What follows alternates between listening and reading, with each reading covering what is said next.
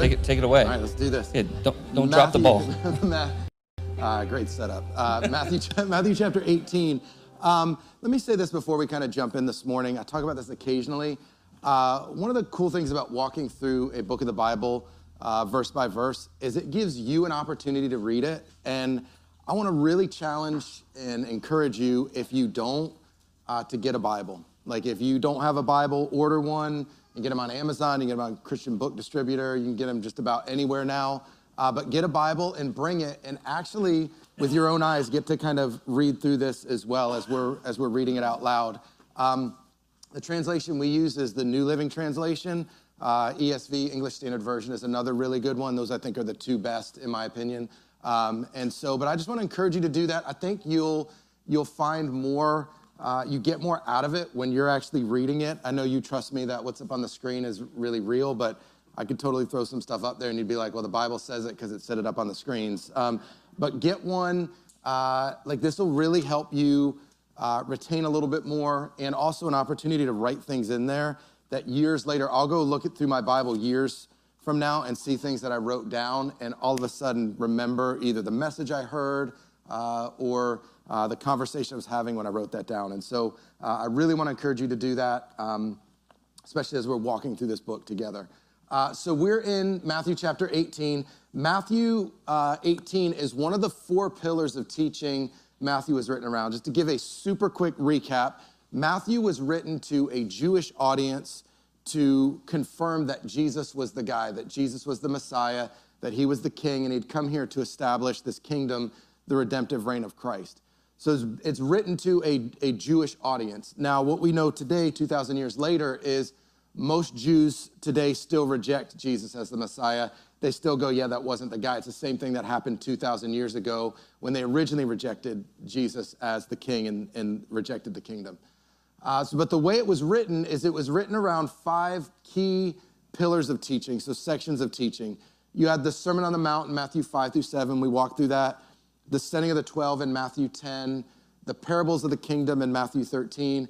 And then today we're going to start in the fourth pillar, which is Matthew 18, which is teaching about the church or the family of God. Now, keep in mind, God, uh, Jesus was establishing something new. Like for us, church is something it's, it's always been. We go, man, my, my parents went, my grandparents went. Like church has always been a part, a, sort of a staple of this culture. But what Jesus started was something completely new, something that they had never seen or experienced before. And so he's teaching in light of this new thing, this is how you're going to operate in this new thing.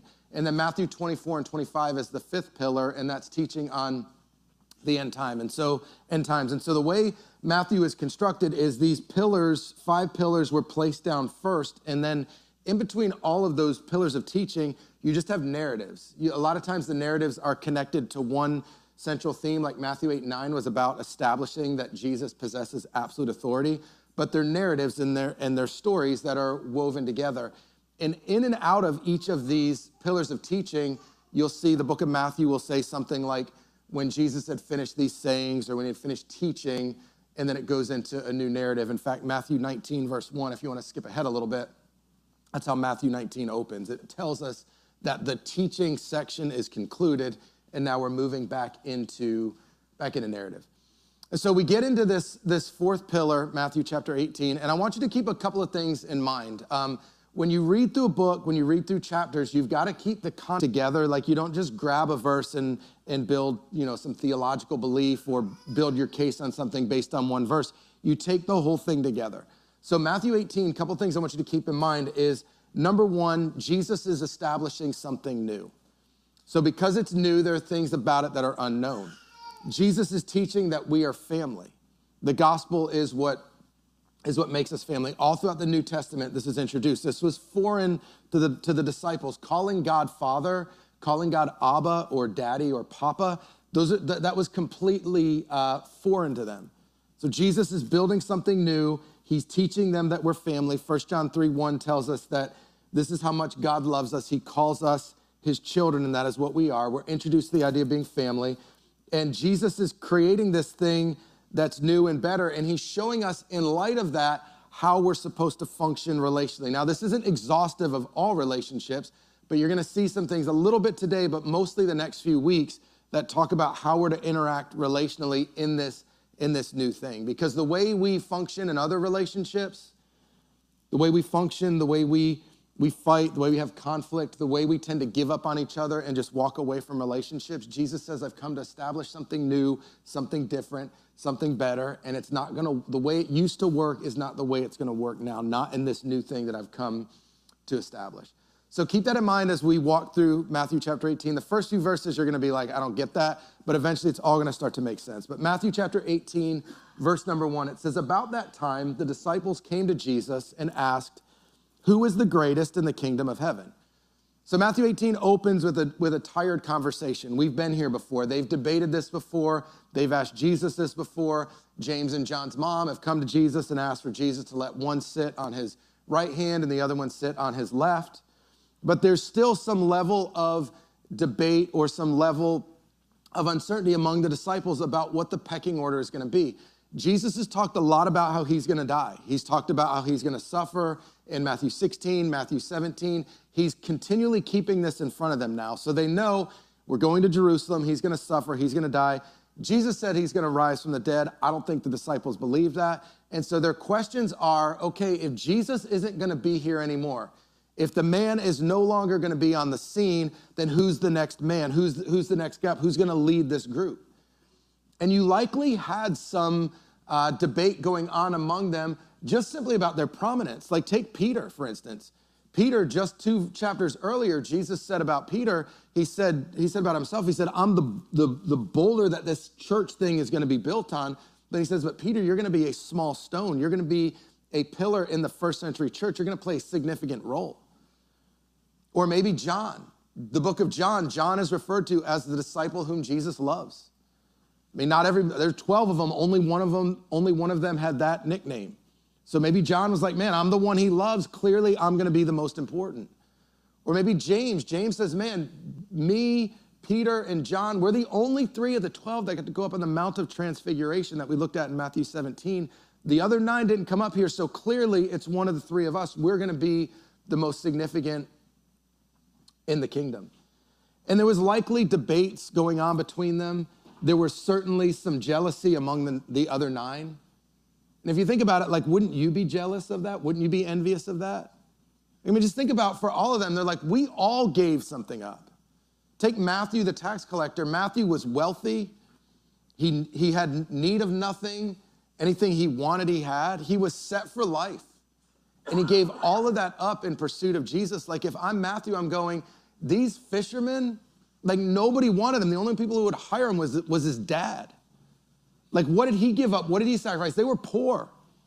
They didn't risk anything financially and they followed you. I risked everything financially in order to come after you and to follow you. And now the question of greatness, and it's possibly one of these three and not me. Like you can, you can understand the tension that existed especially in light of the way greatness was determined in that society, which is the same way it's determined today. Like when we think of greatness in terms of sports, we think of the guy who's got the, the best stats, the guy who's got the most rings. We're going to give away MVP trophies to, uh, to, um, to our, our favorite sports over the course of the next several months. Nobody's going, hey, the, the, the 25th man on the Major League Baseball team bench, he's in the conversation for MVP. No, it's the guy who's got all the stats, the guy who's accomplished all the things. If I told you today you could go to lunch with either Jeff Bezos or the guy who sweeps the local Amazon warehouse, like which one are you going to choose? Like we're going to choose the guy that is known, the guy that is prominent, because that's how we view and that's how we measure greatness is who has accomplished the most, who is the most well known, who is the most prominent. And so the disciples say, in light of that, in light of what some of the other guys got to do, who's the greatest, who's going to be in charge, how are we going to rank in this kingdom. And in verse 2, it says, Jesus called a little child to him and put the child among them. Then he said, I tell you the truth, unless you turn from your sins and become like little children, you will never get into the kingdom of heaven. So anyone who becomes as humble as this little child is the greatest in the kingdom of heaven. So it's interesting, Jesus responds to their question by answering a question they didn't even ask. They said, Who's the greatest? And he said, Let's talk about who's going to get into the kingdom. He says, like, like, like, make sure you don't, you don't confuse the order. He was sending a message subtly to the 12 and a message that he was sending to them is the message that's still true today. Jesus was saying to them, just because you're in this circle, just because you're following me, doesn't guarantee you a spot in the kingdom. You're debating who's going to be the greatest in the kingdom, and it's not even certain that every one of you is actually going to be there. And the same conversation, the same question for us today, the, the answer is still the same today. Like for some of us, we've convinced ourselves that because we go to church, man, we're here every Sunday, because our, our, our parents, because I was raised in the, the church community, because I got some perfect attendance Sunday school pin, or because I serve on a ministry team, or because I write a check and put it in the, in the bin on my way out of here, that somehow, some way that's gonna guarantee me access into the kingdom of heaven. And Jesus says to the 12, He says, Don't, don't forget, before you can debate greatness, you gotta make sure that you understand and remember who's actually gonna be there, because in that group of 12, there was one that we know for certain, that being Judas, that wasn't even gonna be a part of the conversation. And he says it comes back to repentance. Repentance was the message of John the Baptist. Repent and turn from your sins. Now, the word repent is a, is a churchy word, but it's a really important word. Repent simply means to like change direction or to change our mind about something. Like you think just directionally, if you're driving one direction and you turn around, that, that's what the word repent means. You're changing directions or you're, you're changing what you believe about something. Repentance can happen in, in all areas of life. As parents, we've all been there where, you know, with your kids, it's like, you're never gonna do that again. And then a few hours go by and you cool off and you're like, well, you're never gonna do that again for the next week, but eventually you can do that again. And so that's what, that's what repentance means, is it means we just simply, we change our mind. In the context of this conversation, repentance is a change in our direction, a change in our mind regarding our sin and our separation from God. Repentance is when we say, I am no longer to look to all of the good things that I can do. I am no longer going to pin my faith and my hope to the belief that I can be a good enough person. I'm no longer going to put my faith in the hope and belief that one day I'm going to stand before God, and if my good outweighs my bad, He's going to let me in. I'm no longer putting my faith and trust in that, and instead, I'm putting my faith and trust in the person and work of Jesus and Jesus alone in order to reconcile me back to God. That's what the gospel is. It's believing that Jesus lived, died, was buried, and rose again to pay for my sins, to reconcile me back to God. That my sin created separation between myself and God. And there is nothing that I can do to bridge the gap, there's nothing I can do to fix it. But because of what Jesus has already done, I don't have to try to do anything. All I have to do is repent, change my mind, change direction, and put my faith and trust in Him and Him alone in order to be reconciled, to be a part of this kingdom. And so they say, Who's the greatest? And Jesus says, Before you can talk about greatness, we got to talk about who's even going to be there. He said, You've got to repent and you've got to turn from your sins and you've got to become like little children. So, this little child that he took and he put among them, the Greek word that's used for little children is the, the word for a toddler. So, like, just think in your mind about, about toddlers for a second. Toddlers are probably my favorite age, largely because I don't have them anymore. Um, but like toddlers right now, I, like I find them really entertaining. One of my favorite things about toddlers is all of the things that they can do that I wish I could do. Like a toddler can fall asleep anywhere they want for any reason, and nobody thinks twice about it. Right? Toddlers can walk, they can walk around with a shirt on, beer belly hanging out, like they can do whatever they want. I I do it, and Clayton High School asks me to leave, you know. Um, but, you know, they can, they can do that. They can walk away from a conversation that is boring them without giving an explanation. Like Tyler just walks away and nobody thinks twice about it. Like I'm like, man, these are all things I wish I could do. They could give no to the answer to any question just because they're in a bad mood and they just feel like saying no. But when you think about a toddler, you think about uh, the, the, the things about them, about what it's like to be at that small age. But the question is, what is Jesus driving at? What Jesus is driving at when he talks about becoming like little children is he's talking about the simplicity of a child. The message of the gospel is a simple message, but it's a message that as adults we've complicated. Like the message of the gospel is good news to all people that God's free offer of eternal life is available to us if all we have to do is put our faith and trust in Jesus and Jesus alone. That's literally all we have to do to be reconciled to be God, to be reconciled to God. But as we get older, we scoff at that. Like, there's no way it's that easy. It doesn't make sense. If it sounds too good to be true, then it probably is. But for little children, it's not a complicated message. It's simple. Jesus lived, died, was buried, and rose again to pay for my sin. Jesus says we've got to embrace the simplicity of the mind of a child.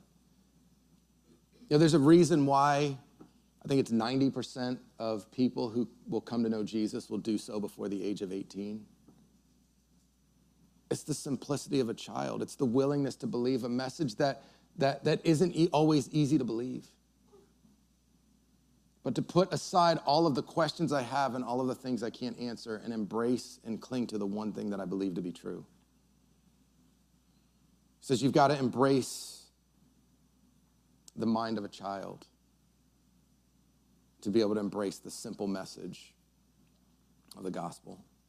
Then in verse 4, he says, So anyone who becomes as humble as this little child is the greatest in the kingdom of heaven. Uh, as I said, I think toddlers are entertaining, but they certainly don't rank high on the greatness scale.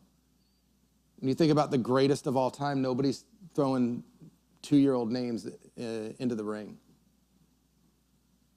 They're last in the pecking order. Toddlers have the least power, they make the fewest decisions, they have the least amount of freedom. They wait for others, they obey others, they follow others. But there's a humility about children that we often lack the older we get. The biggest thing that stands between you and I serving one another oftentimes is our pride. But when you think about a young child, pride is probably the furthest thing from your thought. Like one thing little children don't possess is arrogance. And Jesus says the humility of a child will lead you and I to assume the role of a servant, to willingly and joyfully lower ourselves to lift others up. That's why one of our values we say is that serving is our privilege. And it's, not just our duty, it's not just our obligation, it is a privilege to lower ourselves and to lift others up. This is what Jesus modeled for us. And Jesus said, if you want to talk about greatness, have the humility that will allow you to put yourself aside, put your, your needs, your wants, your rights aside in order to lift someone else up and to serve them. And then in verse 5, he starts to dive into, begins to dive into some of the, this interpersonal relationship stuff. Verse 5, he says, Anyone who welcomes a little child like this on my behalf is welcoming me. Again, we're family. He's come to create something new. He says, Anyone who welcomes a little child on my behalf is welcoming me. You and I can't love God and not love each other. Like First John teaches that we can't say that the love of God in us is in us if we don't in turn love one another. Verse 6 But if you cause one of these little ones who trust in me to fall into sin, it would be better for you to have a large millstone tied around your neck and be drowned in the depths of the sea. Is it me or did that just take like a Don Corleone turn? Like Breaking Bad or something like that. Like we literally are going to put you in cement and throw you in the ocean. Um, and a lot of times this verse, let me point this out. A lot of times this verse is used. People say, "See, this is what happens if you hurt a child." I'm not saying that you're not going to suffer if you hurt a child, but you've got to keep the whole thing in context. That's not what Jesus is talking about. Because remember, Jesus took a young child and put it in their midst and used that as an object lesson. It's like if I said this table represents the love of God, you wouldn't leave here today going, oh, the only place the love of God exists is in that table. You'd go, no, that's, that's, an, that's an example. You're using it as an object lesson. So Jesus is using this child to illustrate you and I, those of us that are, that are children of God. He says, this is what's going to happen for those that hurt one of these, my children. Uh, this way of, of death was common in the first century. This is something the Romans were known to do. They would take these millstones that were used for grinding grain, they would weigh oftentimes like two or 300 pounds. They would tie you to that, and then they would just simply throw the stone over overboard or off a cliff, and the weight of it would pull you, and you would and you would drown. So Jesus says, when someone hurts one of my children, when someone causes one of these to, to fall into sin or to stumble, it would be better for you for that to be your fate. And this is speaking to the depth of the love that God has for you and I, that God as our Father has for us as his, as his children. I mean, think about it as a parent. How do you and I feel when someone hurts our kids? Like, how would we feel if someone led our children astray or someone caused them to stumble? I mean, we'd be angry, right? Like, we'd be hurt, we'd be upset. We would want to do anything and everything in our power to stop it or to fix it. We would want to make them pay. And remember, we are relational beings created in the image of a relational God. God is our Father. And God offers a warning to those that would lead others astray. And He admonishes us and says, Be careful about the way you deal with the relationships that you lead. Like in this room, every one of us are leaders. Like we're leaders at home, we're leaders at work, maybe here at Generation, maybe in the community. And a simple definition of a leader is a leader is just simply someone who's a step ahead. You may not be a step ahead of everybody in this room, but you're likely a step ahead of somebody. And anyone that we're a step ahead of, we're, we're leading. And Jesus says, Be careful, don't lead people into sin. Don't be a stumbling block on their pursuit of Jesus. And I think when we think stumbling blocks, a lot of times we think extremes. It's like, oh, that's the person who uh, that's the parent who buys alcohol for their underage, underage kids and their friends. Or, you know, that's the, the drug dealer that's like, man, the, you know, the first taste is free and then after that you got to pay. And somebody's uh, all of a sudden assumes this life of addiction. And we go, man, that's, that's the stumbling block. But a stumbling block is anything that impedes progress. Anything we do, you could say it this way anything we do that makes following Jesus more difficult is a stumbling block. And in that way, they can be a lot more subtle. Stumbling blocks can be constant criticism, like husbands and wives. Are you making it more difficult for your spouse to follow Jesus because you're constantly critical of the things that they do? Or hypocrisy? Like, like moms and dads, is, is this us? Like, are you one thing here and then when you leave, you're something different? and your kids go, I don't really want to follow Jesus because if, if that's what following Jesus looks like, being one thing in one environment and being something in another environment, I'm just not interested. Is that a stumbling block that we've put in their path? Or judgmental spirit, maybe insensitivity? Or how about enabling them? Like sometimes, I think the dinner bell, it's time to eat. um, I'm hungry too. Um, uh, maybe it's enabling them. Like, like, think about this we're leading people, we're discipling each other. And for some of us, are we watching as somebody is moving further and further away from Jesus, and we know the right thing to do is to come alongside them and say something, but yet we've convinced ourselves, oh, it's not my business, it's not my place. And so simply by enabling them, we are becoming a stumbling block on their journey of becoming more and more like Jesus.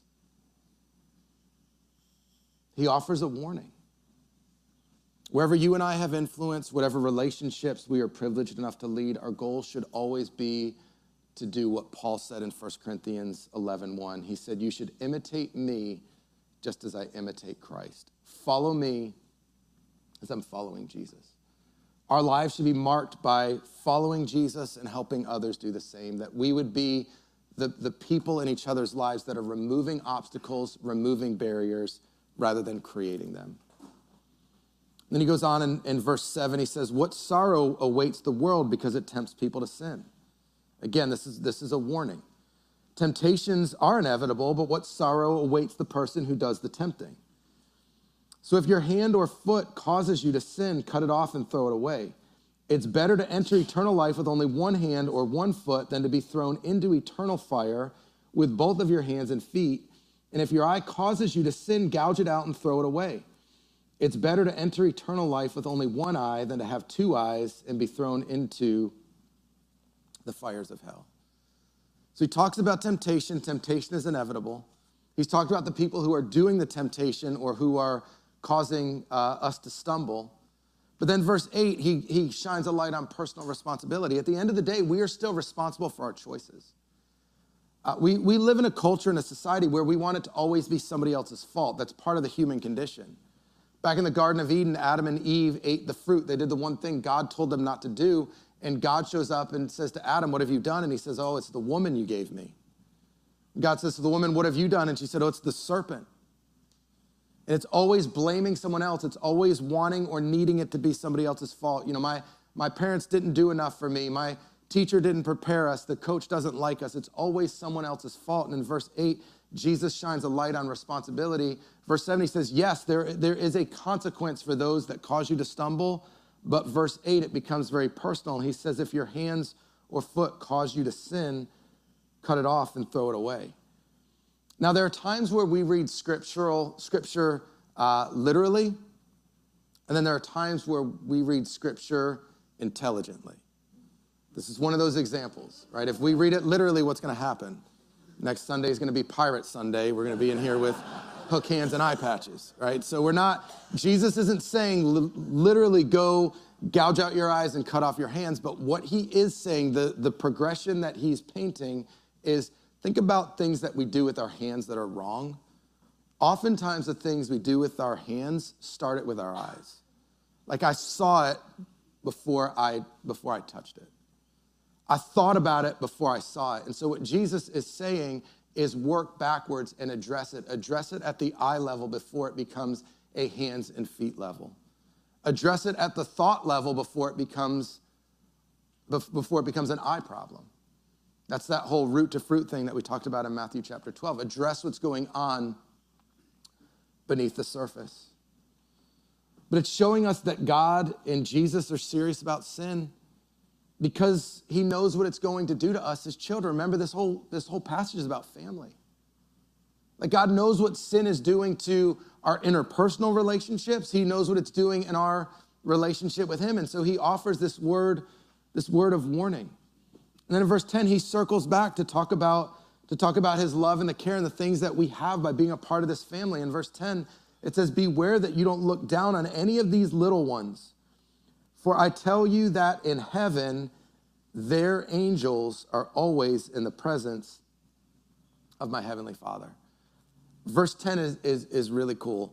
Um, some people talk about guardian angels. I don't know that every one of us has a guardian angel necessarily, but every one of us, if you're a follower of Jesus, you have angels right now, your angels that are in the presence of the Heavenly Father. The book of Hebrews, it tells us that angels are sent to serve and to minister to us. There is this activity that's happening right around us that we can't see. There are things happening in a realm that, that, that, that we can't see, that's invisible.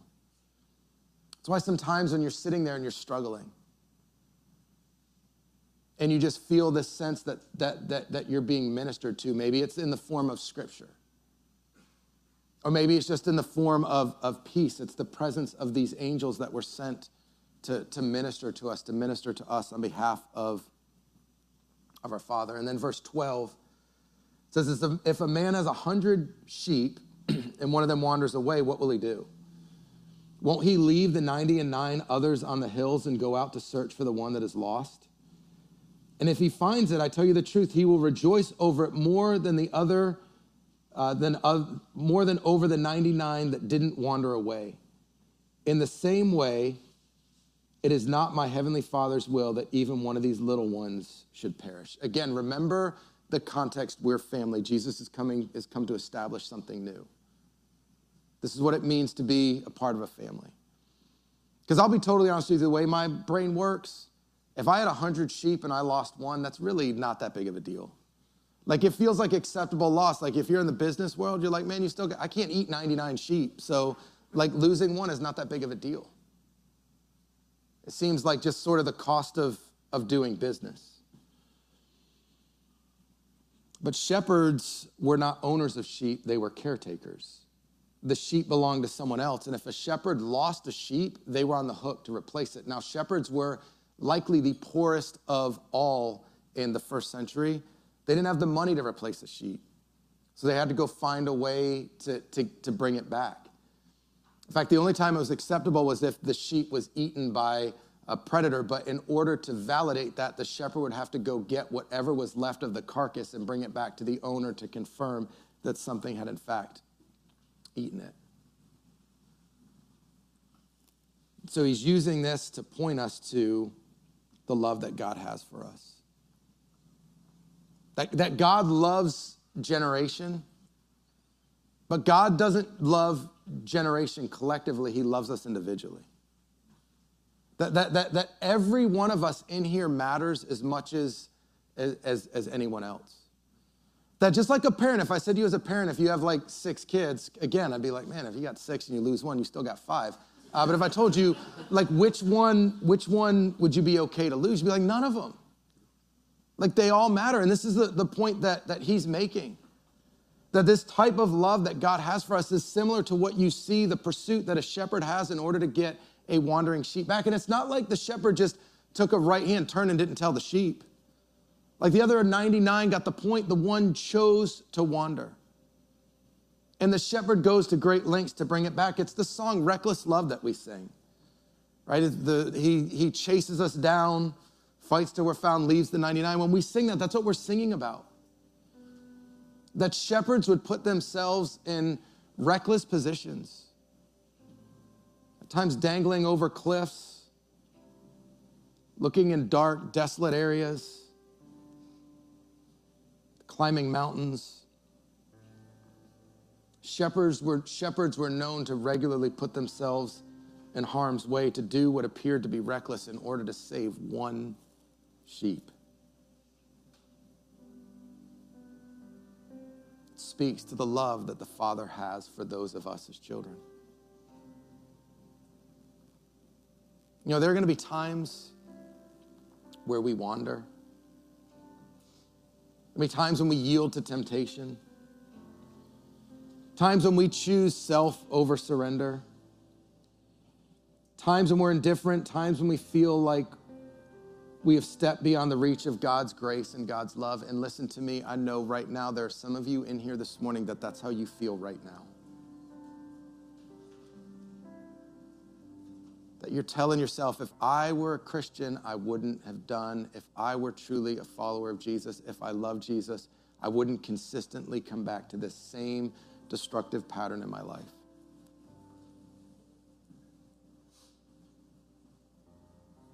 I want to remind you of God's love and God's pursuit of you, of God's grace. Romans 5:20 says that God's law was given so that all people could see how sinful they were. But as people sinned more and more, God's wonderful grace became more and more abundant want you to listen to me this morning. Sin can never take us to a place that God's grace and love isn't already there. It doesn't matter what you've done. It doesn't matter what you're going to do today, what you're going to do tomorrow. We can never outrun God's love. And when we wander and when we drift and when we walk away just like the shepherd seeks the one that is lost, God our Father, because we're family, seeking us. I want you to know this morning that He's not given up on you. Again, parents, it doesn't matter what our kids do, what they say,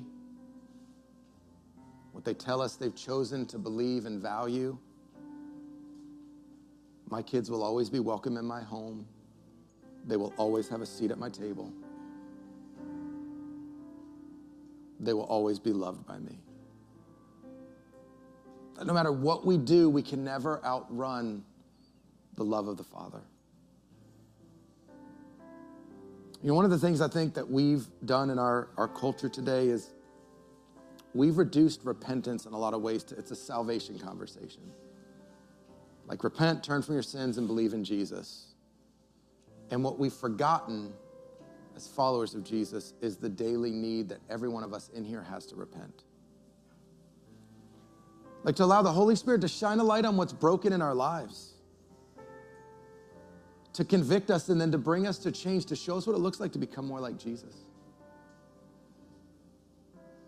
So, I want you to do this morning is I want you to bow your heads with me.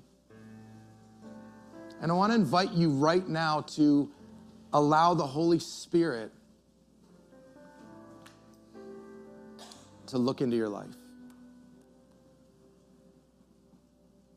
About David said in the Psalms, Search me, O God, and know my heart. See if there's any wicked, wicked ways in me.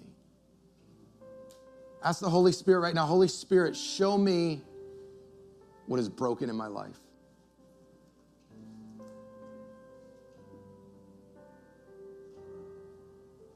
Maybe it's a relationship. You go, that relationship makes me feel good, but the Holy Spirit is shining a light and going, it may make you feel good, but it's not helping you become more like Jesus. Maybe it's the way you view stuff and money. Like it's mine. If I feel like throwing God a little bit, I will. If I see someone in need and I feel real bad, maybe I'll give a little bit. But, but we've got this, this sense that we possess it, it's ours. And the Holy Spirit says that may have worked in your previous life, but as a follower of Jesus, you don't own anything, not even yourself. It's all mine. And He's showing, shining light right now and saying there is brokenness and there is sinfulness in the way you believe and function as it pertains to stuff and money. Maybe it's a secret habit. Man, nobody sees it but me. And the Holy Spirit is saying to you, I see it. And whether you realize it or not, it is indirectly impacting the relationships around you.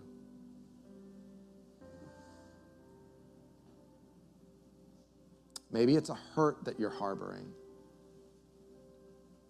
towards your parents, towards a friend,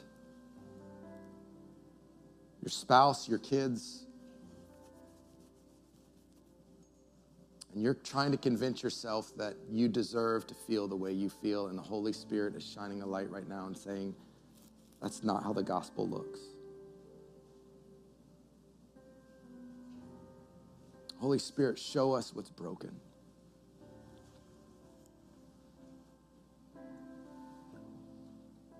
And he shines a light on it, and then we and then we turn to him.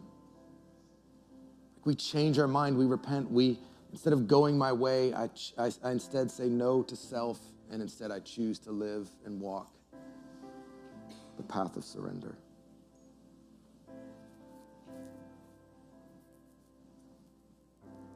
Maybe you're here this morning and the repentance for you is that first step of repentance. You believe that Jesus lived, died, was buried, and rose again to pay for your sins and to reconcile you back to God. But have you ever told him that? With your own words, have you ever said something like this God, I know that my sin has separated me from you. There's nothing that I can do to pay for it. And so today I say yes to Jesus. I choose Jesus to be the reconciliation for my sin.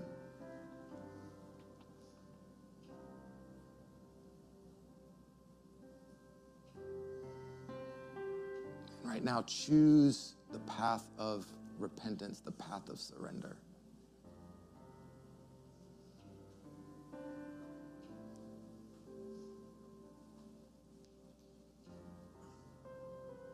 And then today, not only do we choose the path of repentance and surrender, but today we choose to walk in victory.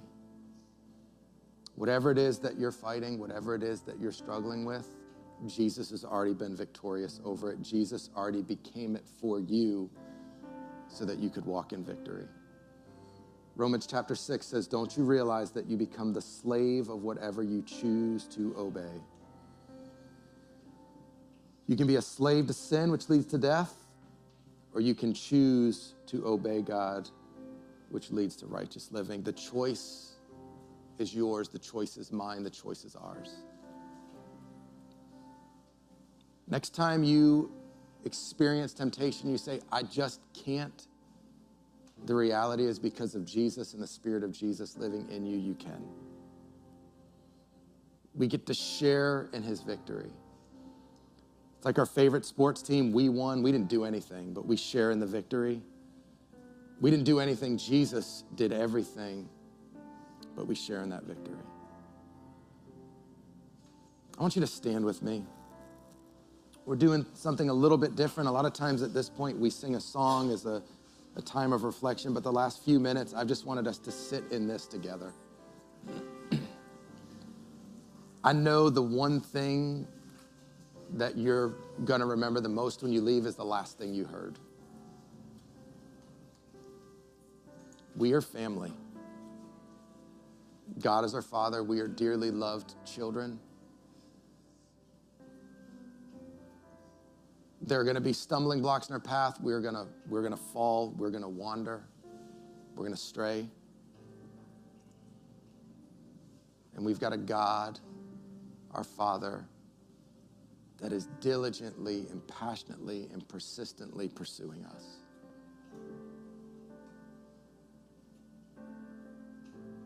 We become the slave of whatever it is that we choose to obey. Let's walk in victory together. Father,